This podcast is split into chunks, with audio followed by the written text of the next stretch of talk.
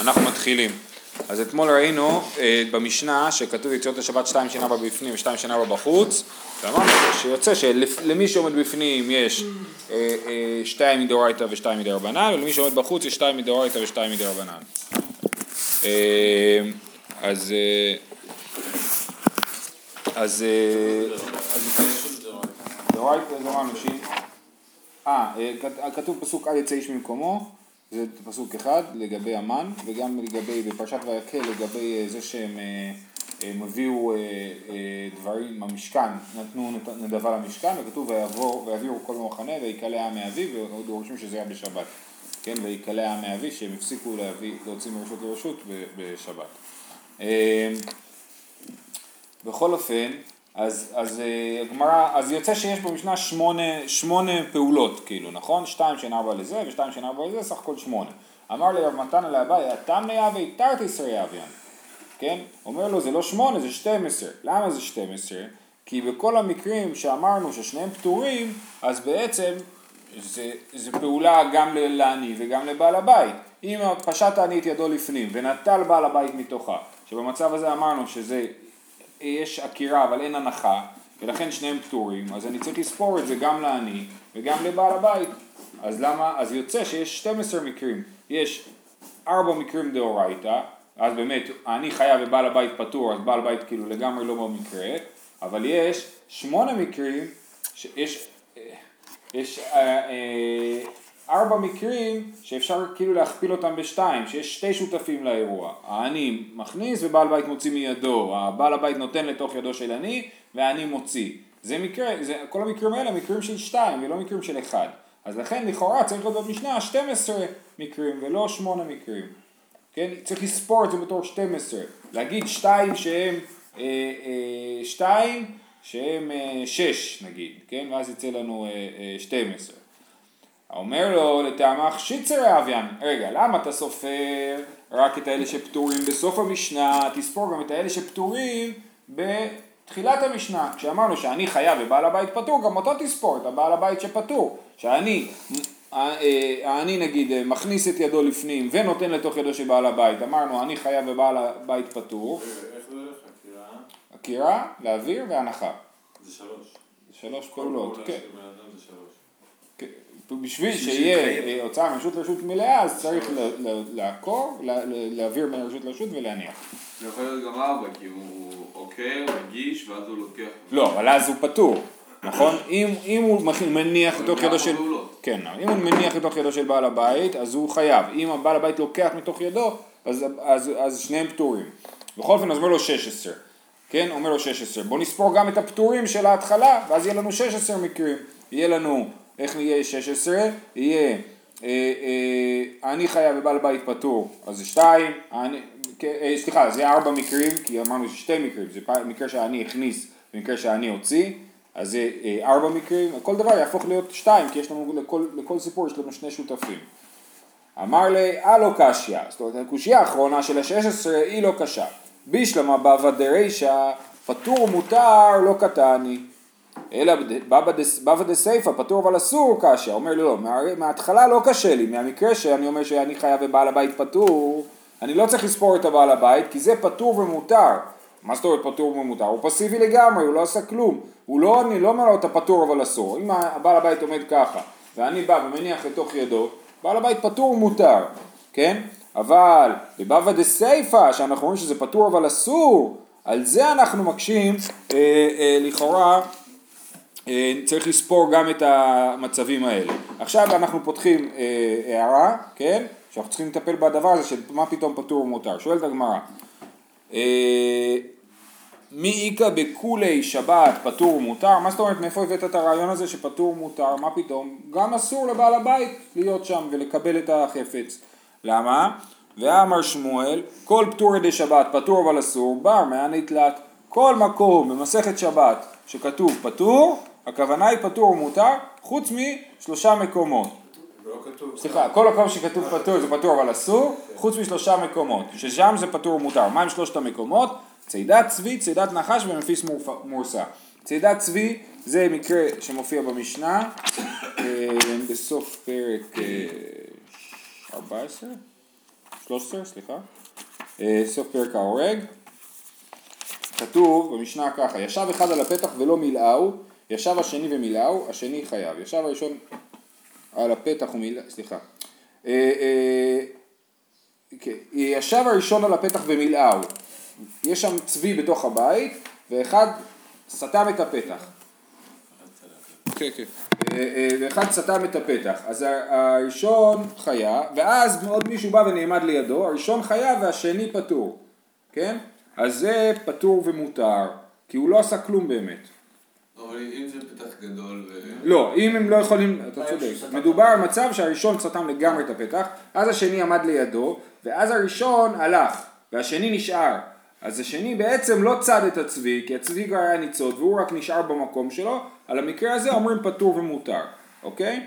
אז זה, זה לגבי הצבי. השני זה צדת נחש, זה מישהו שצד נחש בשבת, זה פטור ומותר, בגלל שזה איסור דה רבנן, אני צד את הנחש לא כי אני רוצה את הנחש, אני צד את הנחש כי אני לא רוצה שהוא ינשך אותי, אז זה אה, דה רבנן, וזה מותר בגלל שלמנוע היזק מה- משאר- מהאנשים, אז מותר, אז רבנן זה את זה. רבנן? כי זה נחשב למלאכה שאינה צריכה לגופה. המלאכה שאינה צריכה לגופה, אתה לא צריך את הנחש, אתה רק רוצה להרחיק אותו ממך. אז זה אה, לגבי זה, והדבר השלישי זה מפיס מורסה, מי שמוציא מוגלה מפצע בשבת, כן? אז הוא, אז הוא גם כן אה, פטור ומותר. אה, אה, למה?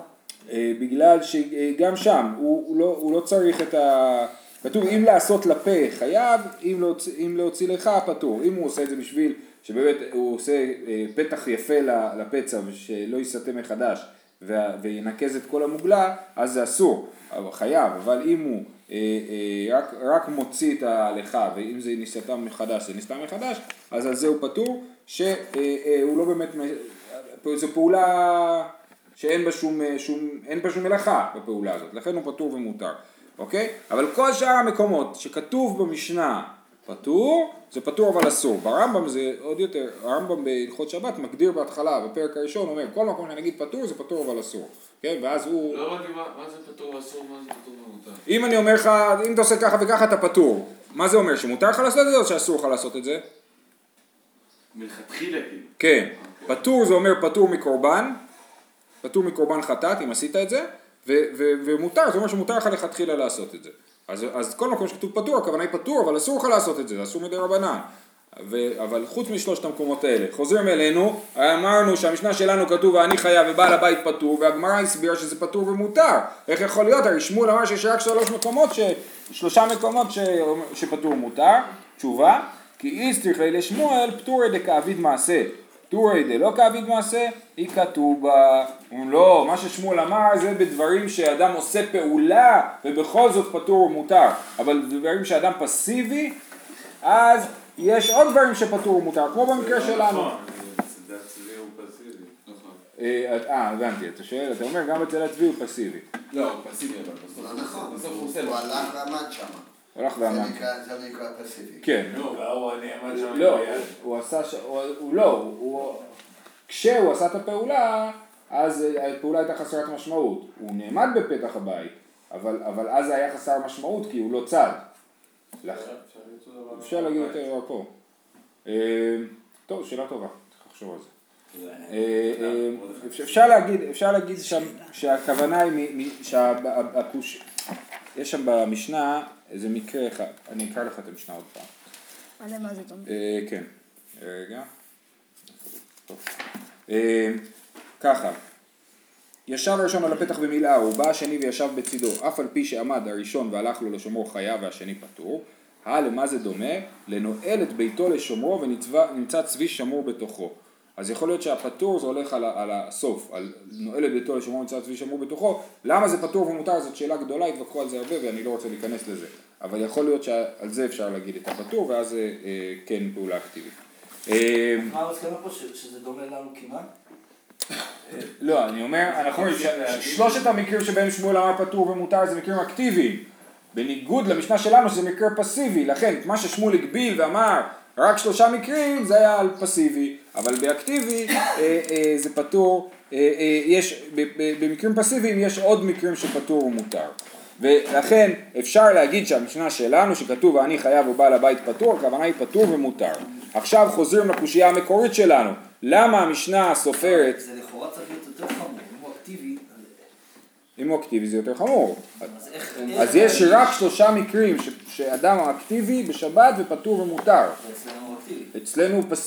בעל הבית פטור זה הבעל בית פסיבי, הוא עומד רק ושם את היד, ושמים לו בתוך היד, אוקיי? אז, אז עכשיו עכשיו לחזור לשאלה המקורית שלנו, למה לא ספרנו 16 הסברנו? לא הסברנו את כל הפסיביים, את כל הפטור ומותר, אבל בכל המקרים שבהם המלאכה נוצרת משיתוף פעולה של שני אנשים, שאחד מעביר את החפץ והשני לוקח מידו, או אחד מניח בתוך ידו והוא מעביר את זה אליו, ההבדל בין- אה, צד צבי לפה הוא שלדעתי, בצד צבי, בסופו של דבר אפילו שהוא פסיבי, אם הוא לא היה שם, לא היה צדע.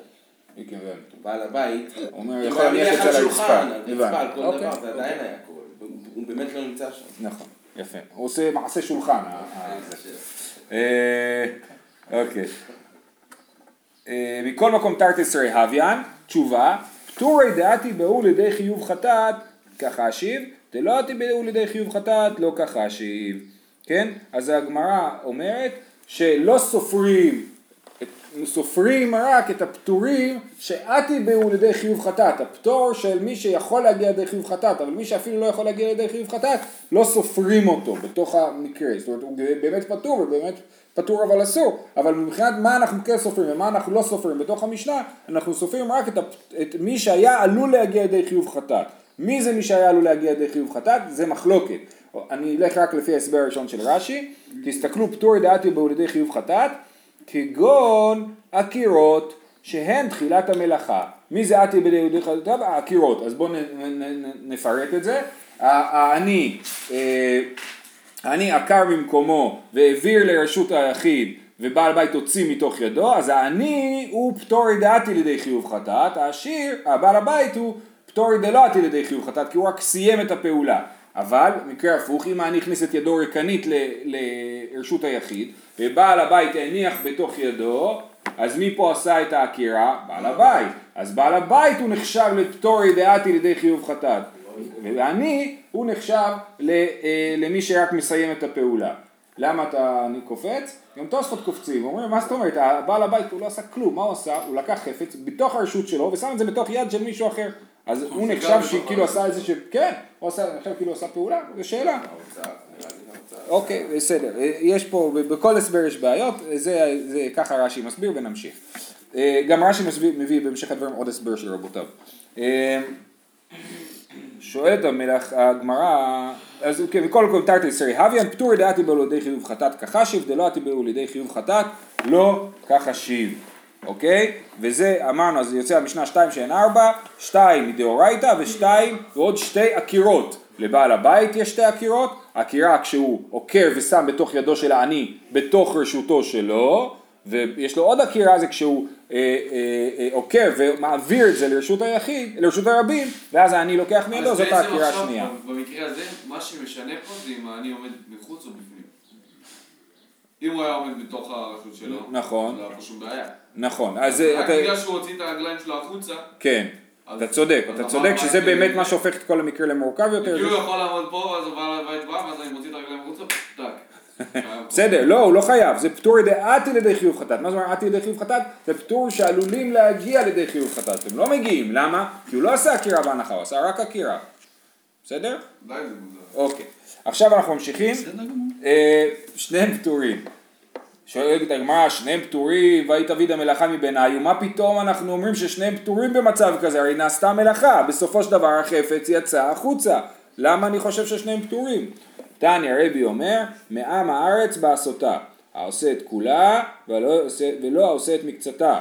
יחיד ועשה אותה חייב, שניים ועשו אותה פטורים. אז הפסוק הזה, מעם הארץ בעשותה, זה פסוק לגבי אה, קורבן חטאת בכלל, כן? ולגבי קורבן חטאת כתוב שמי חייב חטאת? רק מי שהוא עושה את המלאכה בשלמותה. מי שהוא אה, אה, עושה את, מקצתה, את מקצת המלאכה, או לחלופין מלאכה שנעשתה על ידי שני אנשים, אז על זה אה, אה, פטורים. ולכן במשנה שלנו, אה, אה, אה, שתיים שעשאוה, אחד עשה עקירה והשני עשה הנחה, שניהם פטורים. איתמר נמי, אמר רבי חייא בר גמדא, נזרקה מפי חבורה ואמרו בעשותה, יחיד שעשה אותה חייב, שניים שעשאוה פטורים. זה התכלס. כן. באי מיני רב מרבי. רב שואל את רבי, אז הסברנו שרבי הוא מי שערך את המשנה, נכון? ורב הוא אחד מראשוני האמוראים בבבל, אבל הוא בהתחלה הוא למד אצל רבי בארץ ישראל, ואז הוא ירד לבבל. אז עכשיו שאלו שאלה שאולי זה קשור למה שאלעד הזכיר מקודם, הטעינו חברו אוכלין ומשכין, והוציאן לחוץ מהו? עקירת גופו כעקירת חפץ ממקומו דמי ומחייב, או דילמה לא, כן? האם אה, אה, עקירת גופו, זאת אומרת, אני עכשיו בא ושם את ה... ושם את ה... את ה... נגיד אוכלין ומשכין, זה הדוגמה שהגמרא אה, אה, זה, אני שם אותם על חגי, ואז חגי הולך ויוצא לרשות הרבים, כן? עם ידיעתו של חגי, כן? כן, כן, כן. השאלה היא מבחינת חגי, השאלה היא מבחינת חגי, האם הוא חייב או לא. האם עקירת גופו כעקירת חפץ במקומו דמי. הרי לכאורה חגי לא עשה את פעולת העקירה. אני הנחתי עליו את החפץ, זה כמו שבעל הבית נתן לתוך ידו של העני, נכון? זה כמו אז- שאני אעביר משהו בתוך הרשות שלי ואז החוצה. כן, אז אה, בסדר, אז אז זה... אה, אה, איפה הקיר הזה? אז, אז, אז זה בדיוק השאלה, האם עקירת הגופו, עקירת גופו, זאת אומרת שחגי מתחיל ללכת, אז הוא נחשב כאילו הוא אה, אה, אה, עוקר, או שלא, מהרגע שבעל הבית הניח על, אה, על חגי את, את החפץ, אז, מי, אז בעל הבית עשה את העקירה וחגי לא עשה עקירה. זאת השאלה, עוד פעם נקרא. באי מיני רב מרבית, אינו חברו אוכלין ומשכין, והוציאן לחוץ מהו, עקירת גופו כעקירת חפץ במקומו דמי ומחייב, או דילמה לא. אמר לי חייב, ואינו דומה לידו, זאת אומרת זה לא כמו שבעל הבית מניח בתוך ידו, רגע, חייב מי? חייב מ- מי שמוציא, עקירת גופו כעקירת חפץ, זאת המסקנה, חגי חייב, נכון? למה? כי הוא עוקר, אה, אבל אם, הוא, אם בעל הבית שם לי ביד ואני מעביר את זה לצד השני, אני פטור, אני לא נחשב לעוקר, למה? עקירת גופו נחשב, תשובה, מה איתם? הגופו נייך, ידו לא נייך, התשובה שאתה אומר היא תשובה טובה אלעד, אבל זה אה, לפי הגרסה של הגמרא שלנו היא לא התשובה. תוספות גורס קצת אחרת וזה קשור למה שאתה אומר, שהוא באמת, המקרה של המשנה זה מקרה של מישהו שעומד בחוץ ורק היד שלו בפנים, כן? אבל במקרה שלנו זה מקרה שהוא עומד לגמרי בפנים, אבל זה תוספות, אנחנו לא נדבר על תוספות, אנחנו נדבר על הגרסה של הגמרא שלנו, אמר לי חייב ואינו דומה לידו, מה איתה אם הגופו נייך ידו לא נייך, הגוף הוא נייך, הוא, כשאני בעל הבית שמתי על חגי את החפץ, אז נייח. אז, אז אני לא עשיתי כלום, הגוף שלו נייח, כן? ושמתי עליו, ועכשיו כשהוא מתחיל ללכת הוא עוקר. אבל כשאני שם ליד של מישהו, היד היא לא דבר נייח, היא דבר נייד ולכן אה, אה, הוא יתחייב. אה, זה זה כזה... אבל אם, לא, לא, אם בן אדם ישים על מישהו על היד, ואז הוא, הוא, הוא יתחיל, נגיד מישהו בשתי באותו רשות, והוא שם לו על היד, ואז הוא מתחיל ללכת, כן. אז עקירת גופות תחשב גם לעניין היד. נכון, כן, רגע, וזה קשור בא- באמת לגרסה של התוספות של גופו, האם ידו נגררת אחרי גופו או לא, אם אני בא עם צלחת אוכל ומגיש לו, אז הוא מחבק אותה כזה ככה. כן, אז מי חייב פה?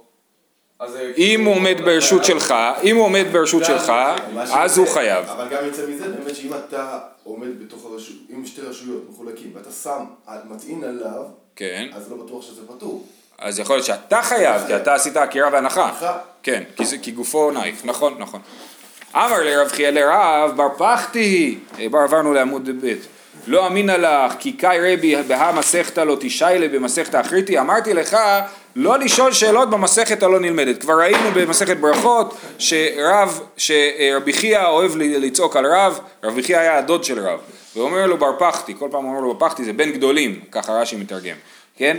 אה, לא, לא אמרתי לך, כי קאי רבי בהא מסכתא לא תשאל במסכת האחריתי, אל תשאל אותו במסכת שהוא לא עוסק בה. דילמה לאו דעתי, ש-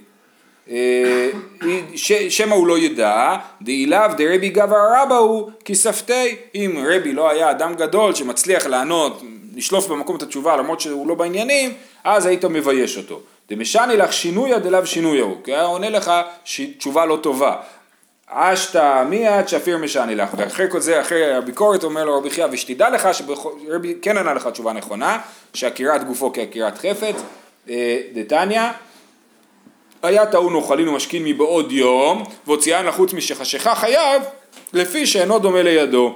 כן, ממה הוא מוכיח? מבן אדם שאני נמצא ברשות היחיד, ביום שישי שמתי עליי אה, משהו, מה שאני, אני מחזיק משהו, אוכל, ואז אני יוצא בשבת, לא אז אני, מחזיק בכיס, נגיד, כן, לא בידו. בסדר, אוקיי, בתיק, כן, אז זה צריך להיות דרך הוצאה, אבל כן, כיס. לא. אה, אה, אז אני מוציא את זה, ואני יוצא עם זה בשבת, אני חייב, למה? הרי את העקירה עשיתי ביום שישי, אלא מה, חייבים להגיד שעקירת גופו כעקירת אה, חפץ דמי. אז במה הם עסקו? איזה העקירה פה זה- לא... לא כתוב. הרב? העקירה פה זה לא עניין של הלהרים, זה העניין של להוציא החוצה. להתחיל לזוז, להתחיל לזוז, כן. לא, ההוצאה החוצה גם. לא, הוצאה זה דבר נפרד. ראינו שאם בעל הבית מניח בתוך ידו של עני ואז העני מוציא החוצה, אז בעל הבית עשה את העקירה והעני עשה את ההעברה, בסדר? אז ההתחלה, להפוך משהו ממצב נייח למצב נייד, זה, זה העקירה. אמר אביי, אוקיי, הקדמה קצרה, יש לנו אה, אר- ארבע רשויות בשבת, דיברנו על רשות היחיד ורשות הרבים, יש לנו עוד שתי רשויות, על מקום פטור לא נדבר עכשיו, יש לנו כרמלית, כרמלית היא אה, אה, דרבנן, היא רשות הרבים היא דרבנן, אוקיי? איפה זה כרמלית? זה מקום שהוא לא ממש רשות היחיד, הוא לא רשות היחיד בכלל, והוא לא ממש רשות הרבים, זה לא מקום שעוברים בו המונים כל יום, או זה לא רחוב ברוחב של 16 אמה, או או עוד כל מיני אפשרויות שנראה בהמשך בדף ו' נדבר על זה. מה? נגיד סמטה קטנה זה יהיה כרמלית, אוקיי? כל הרחובות פה. אה, נכון. אז, אז אה, זה כרמלית, וגם רשות הרבים וגם כרמלית הם עד גובה עשרה טפחים, מעל נגיד הגובה של השולחן הזה בערך, מעל גובה עשרה טפחים, זה לא רשות הרבים. זה מקום פטור, כן. אוקיי? אה, אמר אביי, פשיטא לי, ידו של אדם אינה לא כרשות הרבים ולא כרשות היחיד. כרשות הרבים לא דמיה מידו דעני, כרשות היחיד לא דמיה מידו דבעל הבית. אז, רשות, אז, אז היד של האדם, מה היא? ברור מהמשנה, אפשר להוכיח שהיא לא רשות הרבים, לא רשות היחיד, למה? אם הייתי אומר שהיד של העני נגיד, היא רשות הרבים, אז שבעל הבית הניח בתוך ידו של העני, בעל הבית חייב, כי היד שלו רשות הרבים. אלא מה אני אומר שהיד שלו הוא לא רשות הרבים. וההפך, גם נכון. אם הייתי אומר שהיד היא רשות היחיד, אז כשבעל הבית מוציא את היד שלו החוצה, והעני שם לתוכה, אז העני חייב, הוא לא חייב. סימן שהיד היא לא רשות היחיד, היא לא רשות הרבים. אז מה השאלה? באי אביי, ידו של אדם, מהו שתעשה ככרמלית? האם אני אגיד שידו של אדם היא ככרמלית? מי כנסו הרבנן להדור לגבי או לא? נגיד שאני בשבת הוצאתי משהו החוצה ולא הנחתי אותו עדיין, השאלה היא האם מותר לי להחזיר את היד אליי? האם אני אומר שהיד שלי, חכמים גזרו שהיד שלי תחשב לכרמלית ולכן כשאני הוצאתי את היד נגיד מרשות היחיד לרשות הרבים, אומר לך אפ, תעצור, תקפא, פריז, כן זה המצב, אתה צריך להשאיר את היד שלך מעבר, ל- בתוך רשות הרבים כי היד שלך עכשיו נחשבת לכרמלית או לא, זאת השאלה של אביי. כל הדיון של ידו של אדם זה רק כשהיא נמצאת ברשות אחרת. נכון, נכון, לגמרי, כן. אה, למה שייכנסו אותו? למה שיקנסו אותו? כי הוא התחיל פעולה אסורה, הוא בא להעביר את זה לרשות השנייה, ואז הוא החליט... אבל הוא טעה, חשב משהו ואז הוא נזכר. אוקיי, אז זה נגיד, אז זה אחת החלוקות שנראה בהמשך זה חלוקה גם בין שוגג למזיד, כן? אה, באיה באיה, ידו של אדם מהו שתעשה ככרמלית, מי כנסו הרבנן להדור לגבי או לא? תשמע, הייתה ידו מלאה פירות והוציאה לחוץ. תני חדה אסור להחזירה ותנא אידך מותר להחזירה אז לכאורה יש ברייתא מפורשת שעוסקת בנושא הייתה ידו מלאה פירות והוציאה לחוץ המקרה שתיארנו נכון? יש שתי ברייתות אחת אומרת שמותר להחזיר את היד אליו עם הפירות כמובן כן? והשנייה אומרת שאסור להחזיר את היד אליו אז הנה זה בדיוק התשובה לשאלה שלך זה מחלוקת נכון? אומרים, אומרים לו מה אליו באקא מפלגי מר סבר ככרמלי דמיה ומר סבר לאו ככרמלי דמיה אומרת הגמרא לא דכולי עלמא, עכשיו הגמרא תציע שתי אפשרויות, בסדר? זו אפשרות ראשונה. דכולי עלמא ככרמלי דמיה, ולא קשיא, כאן למטה מעשרה, כאן למעלה מעשרה. אם הוא הוציא את היד שלו מתחת לגובה עשרה טפחים, אז זה כרמלית, כי אמרנו שכרמלית מגיעה עד עשרה טפחים גובה, אבל אם הוא הוציא את היד שלו מעל עשרה טפחים, אז זה לא כרמלית, בגלל ש... אה, אה, בגלל שזה מעל עשרה טפחים ולכן מותר לו להחזיר את היד חזרה אליו, בסדר? אז... זה מקום פטור, כן. אז, אז, אז כאילו כולם מסכימים שהיד יכולה להפוך לכרמלית, פשוט השאלה היא אם זה מעל עשרה טפחים או מתחת לעשרה טפחים. ולכן לא צריכים להגיד שהברייתות חולקות בשאלה אם זה כרמלית או לא, זה אופציה אחת, אופציה הפוכה, היא בהתאמה, אידי ואידי למטה מעשרה, ולאו ככרמלית דמיה, ולא קשיא. כאן מבעוד יום, כאן משחשיכה. מבעוד יום לא כנסו הרבנן, משחשיכה כנסו הרבנן. נגיד ששתי הברייתות מדברות למטה מעשרה, ושתי הברייתות חושבות שלאו ככרמלית דמיה, שזה לא נחשב לכרמלית. ו... אבל מה ההבדל? למה אחת אומרת שאסור להחזיר את היד והשנייה אומרת שמותר להחזיר את היד? בגלל שהראשון, מי שאומר שמותר להחזיר את היד, זה אם הוא הוציא את היד שלו לפני שבת. השאיר את היד שלו עד שבת, ועכשיו הוא שואל אם מותר לו להחזיר, מותר. אבל מי שאומר שאסור מדבר במצב שהוא הוציא את היד שלו בשבת עצמה, כן?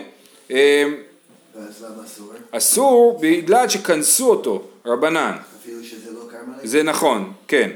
אה, זאת שאלה אה, טובה, רגע. זה מה שרש"י. שמה? כאן מזה תחסך. או שיטה- כאן משתחשך או שיטה משחשיכה כנסוה ולא שתארו שות לעצמה אם כן אף מבעוד יום יצרה אלא קנסה בעלמא כן? אם היינו אומרים שידו של אדם ככרמלי דמיה אז זה היה נכון גם במקרה הראשון שהוצאתי את היד לפני שבת. אבל זה שאנחנו רואים שיש הבדל בין לפני שבת לבתוך שבת סימן שלא אמ- לא אמרו לא, הקנס לא מובנה בתור החלת דיני כרמלית על, ה, על, על היד, אלא זה פשוט קנס פשוט, כאילו, שאומר אל תחזיר את היד, אוקיי? עכשיו הגמרא עושה מהלך מאוד מעניין, אומרת, רגע, רגע, רגע, אדרבה איפכא מסתברא, כן? הייתי אומר בדיוק להפך, מה הייתי אומר? מבעוד יום דאי שדי לי לא עתי לידי חיוב חטאת לקנסו הרבנן משחשיכה ד- דאי שדי לי עתי באו לידי חיוב חטאת לא לקנסו הרבנן אומרים רגע רגע הרבנן פה דופקים את הבן אדם למה? כי מה יקרה? אני, אם אני אם אני אוציא את היד לפני שבת ככה, לא ככה, אם אומרים לי להחזיק את זה ביד המון זמן, כן? בסוף אני אפיל את זה. אם אני אפיל את זה, אז אני עושה הנחה. אז לכאורה אני אהיה חייב, כי עשיתי עקירה והנחה, כן? אז אם הוצאתי את היד לפני שבת, אז מקסימום אם אני אפיל את זה, אני לא חייב חטאת, למה? כי הוצאתי את זה לפני שבת, את העקירה עשיתי לפני שבת. אבל אם אני מוציא את זה בשבת, ואז אני מפיל את זה, אז אני אהיה חייב. אז רבנן היו צריכים לגזור להפך, להגיד, אם בעוד יום די שדי לי, אם הוא זורק את זה, הוא לא יגבו לידי חיוב חטאת, יקנסו את הרבנן. מי שחשיכה, די, די שדי לי, אתי באו לידי חיוב חטאת, לא לקנסו הרבנן. זה מה שהיינו צריכים להגיד. ומדלוקא משנינן הכי, מזה שאנחנו לא עונים את התשובה הזאת, אלא אומרים לו, למרות שאתה יכול לבוא לידי חיוב חטאת, אנחנו בכל זאת קונסים אותך, תפשוט דרבבי ברביי. מה זאת אומרת קונסים? קונסים זה אומר עושים קנס, אומרים לך קנס, אתה הוצאת את היד, אתה לא יכול להחזיר אותה, כן? זה הקנס. אז מזה שאנחנו חושבים, אה, זה לא. תסקיר. לא, הקנס הוא זה שאתה לא יכול להחזיר, אתה נשאר ככה על מוצ"ש? כן, למרות שאם תפיל את זה תתחייב, סימן שחכמים גוזרים את הגזירות שלהם גם במקום שזה יכול להביא לידי חיוב חטאת, כן? מזה אנחנו יכולים ללמוד את התשובה לשאלה ששאל רב בוואי בר אביי, מה הוא שאל? דבאי רב בוואי בר אביי, הדביק פת בתנור, התירו לו לדירותה קודם שיבוא לידי חיוב חטאת או לא התירו. אני בשבת שמתי בצק בתנור לעשות ממנו לחם, כן? אז ואז נזכרתי שאסור, או משהו כזה, כן. שבת. נזכרתי שאסור, נזכרתי ששבת וכולי, כן? הגמרא בהמשך תדבר על מה בדיוק המקרה. אה, אה, נזכרתי שאסור, אז אני עכשיו מהר רוצה להוציא את הבצק לפני שהוא יהפוך להיות לחם ואני לא אהיה חייב, כן? כי אם אני רוצה, אם, אני, אם, אני, אם זה יחכה שם, הוא, הוא יהיה חייב. אז אני רוצה מהר להוציא את זה לפני. אז, ואסור מדי רבנן לרדות פת בשבת, אוקיי? לרדות פת. אז האם רבנן גזרו שלא לרדות פת גם במקרה שהוא יכול לבוא לידי חיוב חטאת, עכשיו אני יודע את התשובה, מזה שאני אומר שהרבנן כנסו אותו ולא חששו שהוא יבוא לידי חיוב חטאת, סימן שגם פה אנחנו קודסים, אנחנו גוזרים גזירות גם במקום שזה עלול להביא לידי חיוב חטאת. דבאי רב בבאי בארבעי, הדביק פת בתנור, התירו לו לרדותה קודם שיביאו לידי חיוב חטאת או לא התירו. טיפשוט דלא התירו, נלמד מה...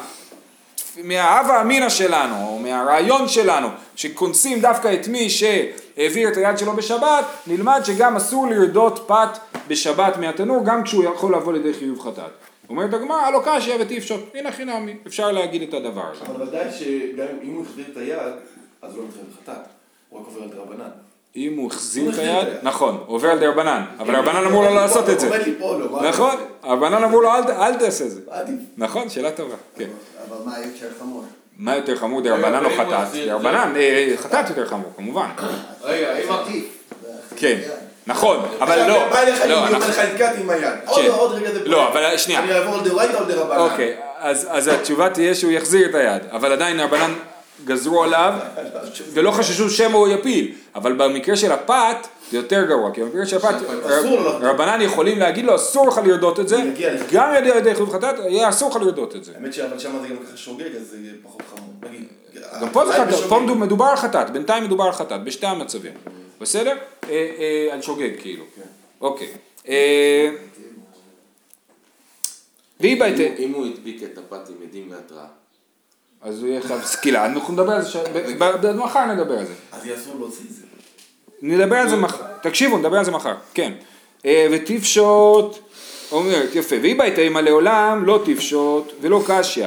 יש פה אה, בעיה במשפט הזה, אה, אנחנו פשוט נמחק את המילים לעולם לא תפשוט, כפי שמחקו התוספות, ונגיד והיא בהתאמה לא, לעולם לא קשיא, ואנחנו חוזרים ל, ל, ל, להתחלה, לעניין הזה שיש לנו שתי ברייתות שאומרות על מי שהוציא את ידו מלאה פירות החוצה, אחת אומרת שאסור להחזיר את היד שלו, השנייה אומרת שמותר להחזיר את היד שלו, אז, אה, אז אנחנו חוזרים לעשות להם כל מיני אוקימתות רק בשביל לא לפשוט את שאלתו של אביי, האם ידו של אדם ככרמלית או לא, כן? אה, אה לא קשיא ותפשוט ובהתאם לעולם לא תפשוט ולא קשיא. כאן בשוגג כאן במזיד. בשוגג לא כנסו הרבנן במזיד כנסו הרבנן. ובהתאמה אידי ואידי בשוגג ואחא בכנסו שוגג את ומזיד כמפלגה הם לא נחלקו בשאלה אם ידו של אדם ככרמלית או לא הם נחלקו בשאלה ברור שאם הוא יוציא את היד שלו במזיד אנחנו נגיד לו שאסור לו להחזיר את היד והמחלוקת היא האם אנחנו כונסים שוגג את ומזיד. זה עונה לשאלה שלך מקודם כן? גם אם הוא רק הוציא את זה בשוגג אנחנו מחמירים ואומרים למרות שאתה שוגג אז אה, אנחנו כונסים אותך את ומזיד בגלל שאם היית עושה את זה במזיד גם היה אסור לך להחזיר או שלא, וזה המחלוקת בין מי שאומר שמותר להחזיר למי שאומר שאסור להחזיר. מר סבר כנסו שוגג את ומזיד, ומר סבר לא כנסו שוגג את ומזיד, והיא בהתאם התירוץ האחרון, לעולם לא כנסו ולא קשיא, כאן לאותה חצר, כאן לחצר אחרת. זה אה, ממש אה, רעיון שונה לגמרי, כשאני מוציא את היד שלי מלאה פירות, והשאלה אם מותר להחזיר או אסור, זה, הש- אז, אז מי שאומר שמותר להחזיר, הכוונה היא להחזיר אליך, כי בסופו של דבר לא עשית כלום, לא התקדמת כלום. הוצאת את הפירות, החזרת אליך, בעצם לא קרה כאן כלום. ומי שאומר שאסור להחזיר, מתכוון שאסור להחזיר את זה לחצר אחרת. הייתי חושב שאני יכול להעביר את זה לרשות יחיד אחרת, וזה אסור. כן, וזה אסור. אה, כדבא מיני רבא מרב נחמן, הייתה ידו מלאה פירות והוציאה לחוץ מהו להחזירה לאותה חצר.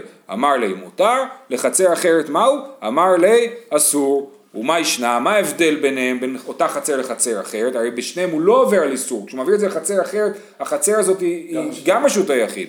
תשובה, לכי תאכול עלי קורדם מלכה, לך תאכל על זה קור מלח ואז תבין. אטם זה ביטוי כזה, אטם לא התאבידה מחשבתו, אחא התאבידה מחשבתו, כן? פה אה, אם הוא מעביר את זה לחצר אחרת כנראה שלשם הוא שאף מראש, אז נעשה, את מחשבתו, אז הוא התקדם במשהו בחיים ולכן זה טוב, אסור. וגם קריאת מחשבה היא גם קריטריון במלאכות שבת. נכון, נכון, ו, אה, וכאן כשהוא מחזיר את זה חזרה לא התאבידה מחשבתו ולכן על זה הוא אה, מותר לו